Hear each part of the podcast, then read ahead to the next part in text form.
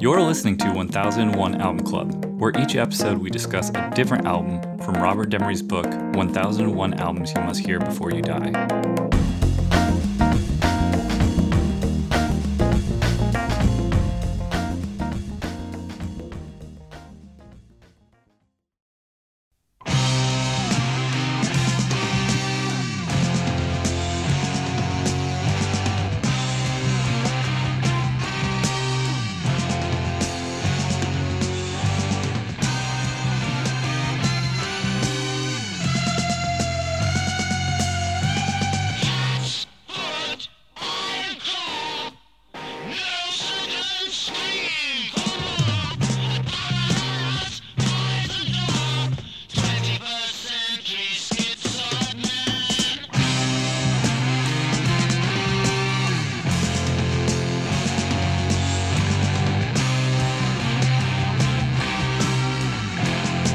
All right, for this episode, we'll be talking about King Crimson and the Court of the Crimson King. In the room, I have Rob, Huzzah! Anne, Hello. and Ben. Hello. In the Court of the Crimson King, subtitled An Observation by King Crimson, is the debut album from English rock band King Crimson, released on the 10th of October 1969 on Island Records in the UK and Atlantic Records in the US. The producer was Cri- King Crimson, and the genre is progressive rock. And from All Music Review, Bruce Eder, the group's defining album and one of the most daring debut albums ever recorded by anybody.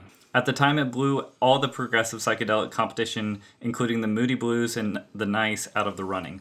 Although it was almost too much for the band's own good, as it would take King Crimson nearly four years to come up with a record as strong. Ian McDonald's mellotron is the dominant instrument, along with his saxes and Robert Fripp's guitar, making this somewhat different sounding record from anything else they ever did. And even though the mellotron sound is muted and toned down compared to their concert work of the era, it is still fierce and overpowering. On an album highlighted by strong songwriters that is filled with dark and doom laden visions, the strongest singing of Greg Lake's entire career, and Fripp's guitar playing that strangely mixed elegant classical, Hendrix like rock explosions, and jazz noodling. Lineup changes commenced immediately upon the album's release, and Fripp would ultimately be the only survivor of later King Crimson records. All right, what do we think of King Crimson's debut? I like a lot of it. Okay. I think it starts really strong, and I think that it has a very strong finish as well. it's Bookends! got some. It's got some bookends. I I'm think. here. I'm hearing the middle part is is where it's lacking for you. It. Well, yeah. Well, the the the momentum that they build up with 21st Century Schizoid Man it drops off pretty drastically right into track two. I don't dislike track two. Uh, I talk to the wind. I think it's about two minutes too long. There's yeah. Once the s- the flute like solo, there's like a second flute solo that comes in. I was like, yeah, More flute solos. No, no. Always. And it's a it's like a Never six left. minute song. Oh. I think it would have been a fine four minute song. You had me at when the second flute. solo- is that the one I'm thinking of? Maybe it's Yes. maybe it's the second. Are you sure? I'm, I'm pretty sure. I, gonna- I, I may have written down something about it's the, the, one that flute. sounds like 70s soft rock. okay. Kind of, yeah, yeah. like it feels very Yeah. 70s. Yeah. After the And it's very flute heavy. yeah yeah after the, I wrote down after the flute doubles itself, it should have just ended there. It doesn't need to extend another. and then triple it. I just wrote down uh, into the jazz flute solo, because why not? Yeah. I said no need for the Ron Burgundy flute solo at the end of this. Man. Yeah, I, I'm, I'm with Just Ben- don't understand the 70s. Yeah. I'm, I'm with Ben uh, on this. I, I think that it starts out incredibly strong and finishes very, very strong. And the in betweens, after multiple listenings, zines, I've been able to uh, like it. It makes more sense on multiple uh, listening of the uh, the album. Yeah, I got a lot more out of it listening to it a couple times, and I talked to the wind. I also wrote that it sound it's like the beginning of that like really slow heavy rock uh bands like Failure, Yep. uh, which I I love love Failure, and it, it was very cool to hear that sort of like this is like spawning prog hev- like metal slow rock all these different like genres that are just like evolving from this one thing. Yeah, it feels like it started a lot of things. I would agree that the beginning and the end are the strong points, right? Like the that Moonchild song, I wrote down like, is this intentionally like satirical? like, are you fucking with me? Are they trying to make fun of themselves in some way, or like, is it serious, right? And I'm not sure. I can tell. I have background on that. Does anybody yeah. else want to talk about Moonchild a little bit? I think that there's it can only be one Moonchild, and it hasn't been written yet. Is my thoughts on Moonchild. Wait, what? About six minutes in, it's as if the engineer keeps the tape rolling, but the band thinks that he's cut them off, and they're just kind of.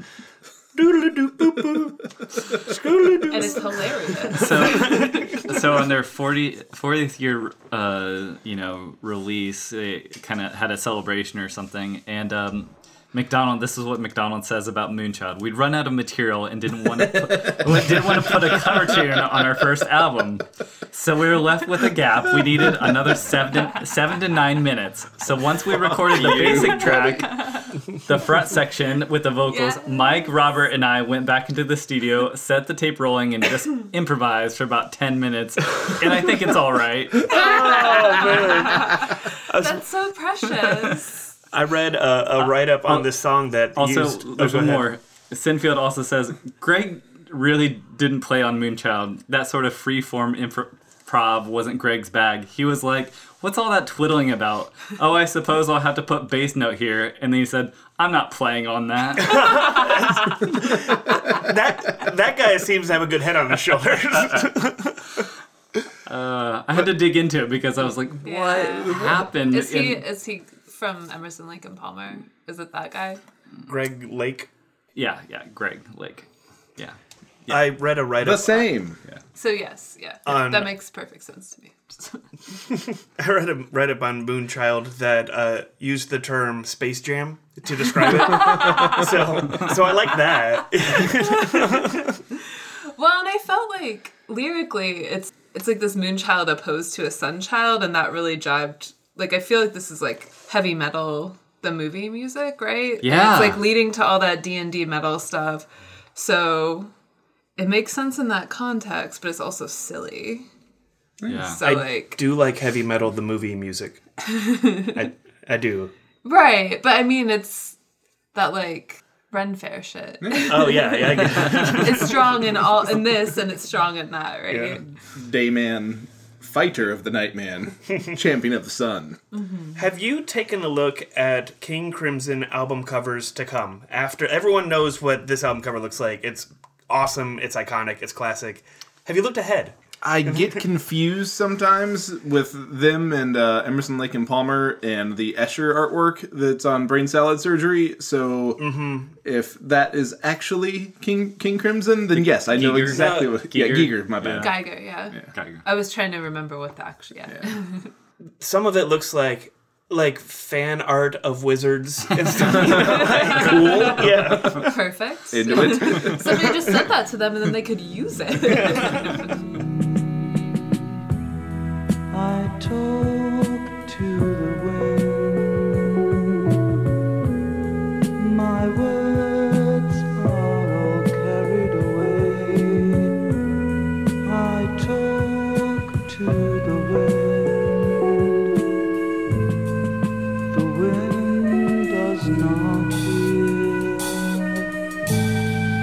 The wind cannot hear. I'm on the outside looking inside. Such a striking difference from the first song to the second song. It is Yeah. is but I find that somewhat engaging because that's the sort of thing that like I was mentioning failure before. It's like they go from this really heavy really really heavy song but and then into these like very melodic soft ballads or something. Yeah. Mm-hmm. Faith No More did that a bit too.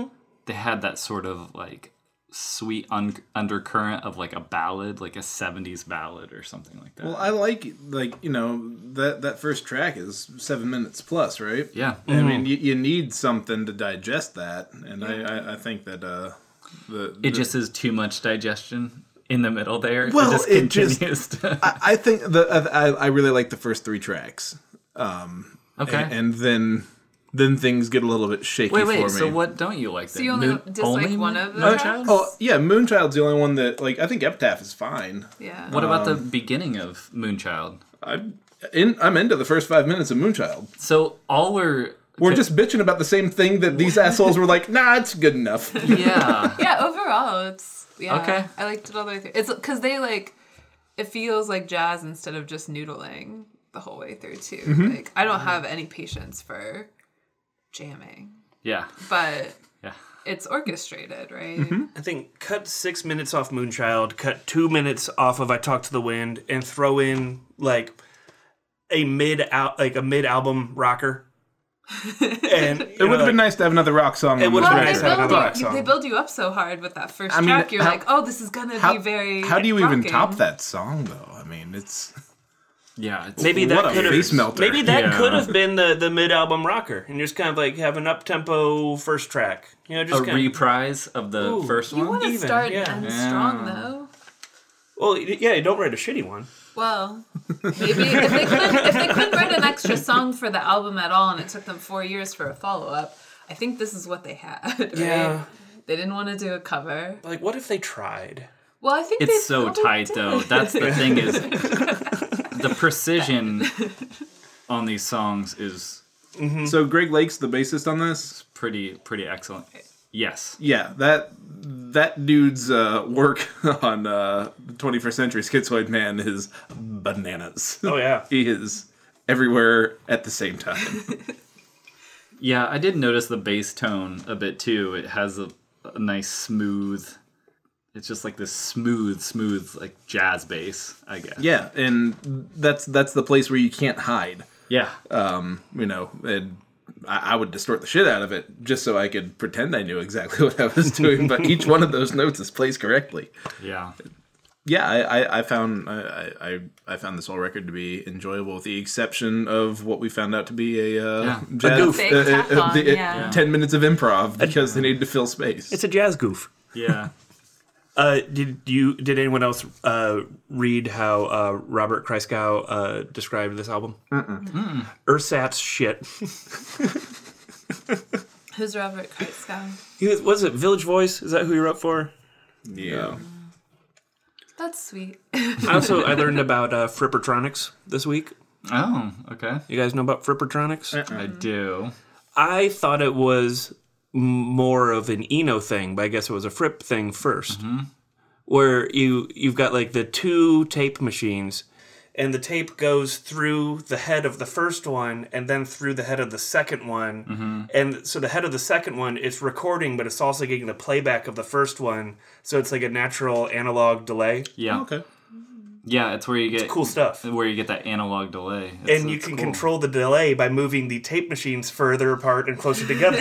Yeah, and then I think they he developed. I I can't remember if he help, helped develop with someone like an actual pedals or how that would that would work later on. Yeah, he was pretty inventive. Um, he's like one of definitely one of the guitar gear the people who go to guitar center and love gear love to talk about robert fripp eric clapton you can Conversations I want to avoid forever. You know how you can tell that really easily is that he plays sitting down, yeah famously yes on stage.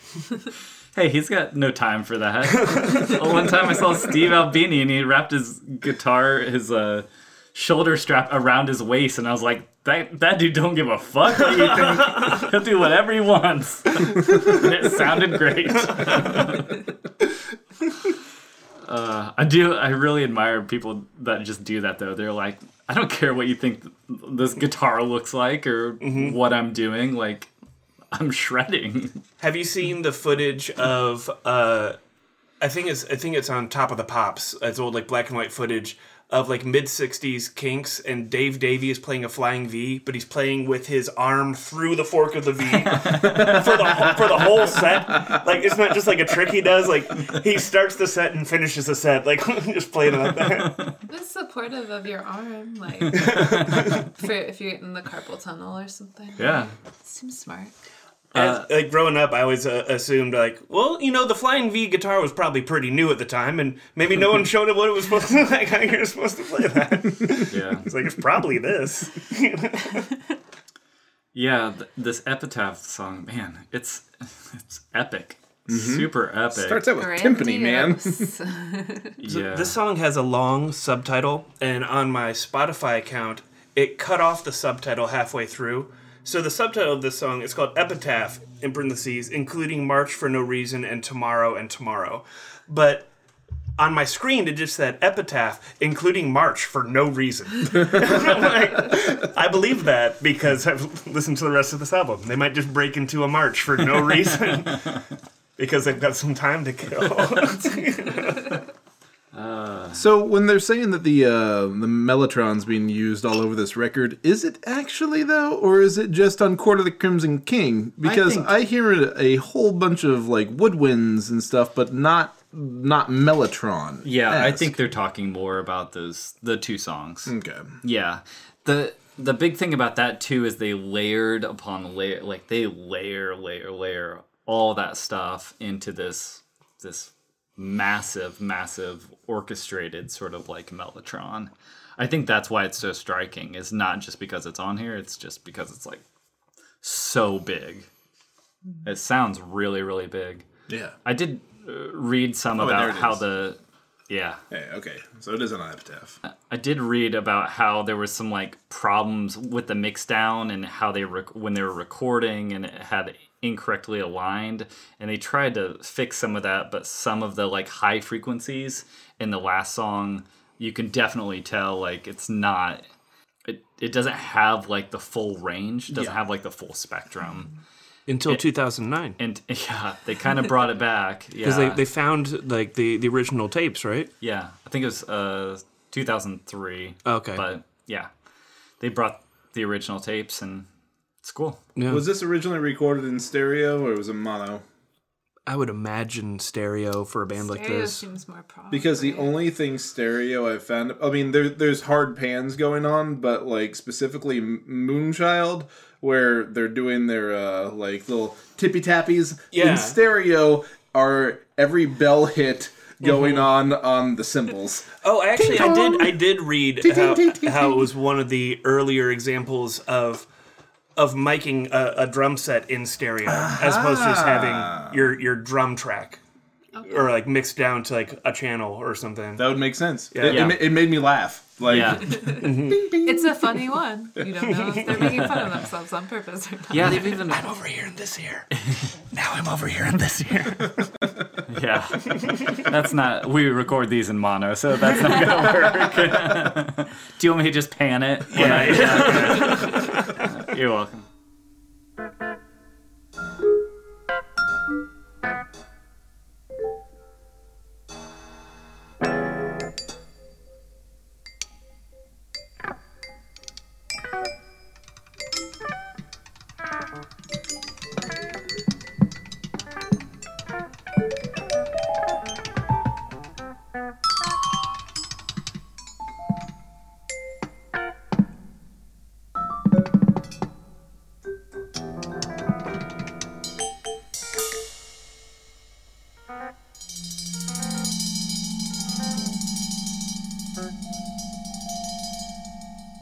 Yeah, they actually released. You're right. In 2009, they had a 40th anniversary, and they actually did a new stereo and a 5.1 uh, mix.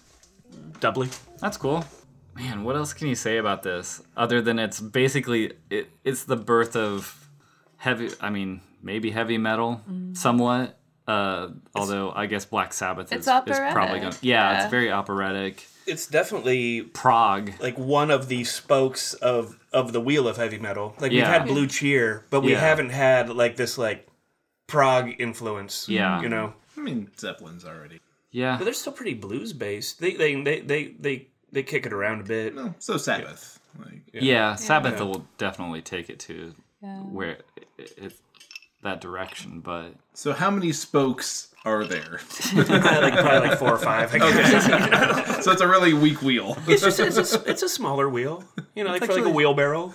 it's actually Three. Oh, six because it's a pentagram. Oh, That's I Wait, think wouldn't that be That's Right. five. That's Yeah. five. Sorry. Pentacle. Pentacle. It's a pentacle. Yes, th- there's five Pentacle. spokes, but they don't all radiate from an axle. They they Yeah. make a pentagram. yeah. Sounds good. Yeah, I, I don't know what else to say about this man. It, it's a really, really solid record. Um, Yeah. With, with the exception of 10 minutes, Yeah. but Yeah. I mean, Apparently, Epitaph Records is named after the song Epitaph. Oh, I didn't know that. Confusion will be. Oh, I, my appetite. I, I have read that on the internet. How could it not be true? Of course. Uh, I did forget to. Moon, we're listening to Moonchild right now. It's in uh, Buffalo '66, which is a. That's pretty. the beginning of Okay. Moonchild or the end of Moonchild is in Buffalo The beginning. Probably just the beginning. That's when Christina Ricci is dancing in a bowling alley. I've never seen Buffalo 66. That's a beautiful scene. it's a. you, you should watch that scene at least. Okay. The and it also has yes in it, so it's it's kind of prog heavy. It's the scene where Christina Ricci is playing three different ride cymbals in different parts of the room. I did find those rides a little too high in the mix. Oh, is it distracting? It just seemed weird, like so. It's like he's High in the throwing mix. pebbles at them. Well, it's not his fault though. He's playing them like I think he's playing them how in an interesting way because he could be playing you know a vo- Yeah. more somber where it would be ringing out a little more. But he is. It's almost like yeah, like raindrops or something. But the mix, I mean the mix, when they mix it, they could easily just bring that down and it would Yeah, not it- stick it's, out. It's such a like a cutting timbre. yeah. You know, like it doesn't need to be that loud. No, absolutely not. I mean, the whole thing, even the those toms, are, Yeah. are it seems like it's like front and center in that mix. His voice is like in the background, echoey On the moon, on the moon. child. Oh yeah, I wrote, I did write the beginning of metal, maybe doom metal, stoner metal, medieval themes, etc. It only goes up from here. Only gets better. Does anybody know two people that they uh, turned down for the for frontman for King Crimson? Um, Chevy Chase. no one can work with It was two famous people, and it kind of blew my mind. Frank Sinatra. Elton John and Roxy Music, Brian Ferry Really? were considered for King Crimson. Yeah. And they turned down both of them, and they got uh, uh, uh, Greg Lake, and then he left after this album, right? I guess so. Man, what would that have even sounded I know Elton John. I would love to hear Elton John singing for King Crimson. I think that would have been so cool. I also uh, one of the reasons I was like, why? Uh, I was thinking back and I was like, why is King Crimson like so big? They have this one album. Yeah, it's pretty influential, but how did they rise to their you know their status? One of the reasons is three months after their first gig, they played with Rolling Stones in a free concert in Hyde Park for estimated. 500 to 650,000 people. so when you're playing I guess that's an okay Good third score. show. Yeah. when you're playing 21st century schizoid man to like half a million people yeah. Hopefully, they opened with that. some some of them are gonna like I'm it sure they probably opened i did it recently closer. that was the the video though that was played a few times. that was them in uh hyde park Oh yeah, yeah there's Oh, a video cool. of them um i'm playing there all right do we even have to go around and discuss I mean, Well, I- yeah. I guys think liked about it? Oh, Yeah. yeah, it's great. yeah, yeah. Let's it's a listen cool to this record. record. Uh, Yeah. Who did the artwork on it? Some dude. Just some, Oh, just some, hey, Enlightening. some, some band dude. oh some No, band it dude. was. Uh, I, No, no, it's- I've got it here. His name's Barry Godber. He was a computer programmer. He painted the design for the album cover. Uh, he died of a heart attack shortly after the album's release. yeah. It was his only album cover. yeah Dang. Yeah, what what do you think about that album cover I think it is. It, I, it always it's rub- striking, man. it's very striking it always rubbed me the wrong way really. Well, Oh, I I think love it's it. perfect because Really? the whole like supposed to make you feel like, uncomfortable. like the content of it is Yeah, I all guess about so. like modern alienation, right? And like that's what that guy like you don't want to look at that guy's face. He's like the opposite of like something sexy that will sell an album, right? Yeah, I guess so. I just when I think of the Crimson King, it's you know Regal. Satan Well, on the Oh, no, that's the on 21st century schizoid man. The Crimson King is on the Oh, okay. inside art. Yeah, yeah, you're right. And Yeah. I actually have a critique for that one. okay. Eh, Uh, it- it- he forgot to paint the king uh, ears. Maybe the And king it- doesn't need ears. It's not like he's listening to music. And it's hard for me to appreciate the rest of the art when I'm like, yeah, but he doesn't have ears. is he is he wearing one of those things that covers the ears Well, up? to be fair, No, the, no, the guy he- on the front cover also doesn't. also, have I ears. think, my, yeah, my, my theory is this dude couldn't paint ears. So either he crops them out or he doesn't paint them and hopes you don't notice. we can cover ears with hair though, Oh, or earmuffs, right? or a nice headband. Yeah. Your crown could go real real low. That's true. That's true. Multiple reasons. We're now in the doldrums of Moonchild, so we should probably wrap this thing up. Let's do it. All right, next time we'll be talking about Leonard Cohen songs from Room. praises tune, the choir softly sing. Three lullabies in an ancient tongue for the court of the crimson. King.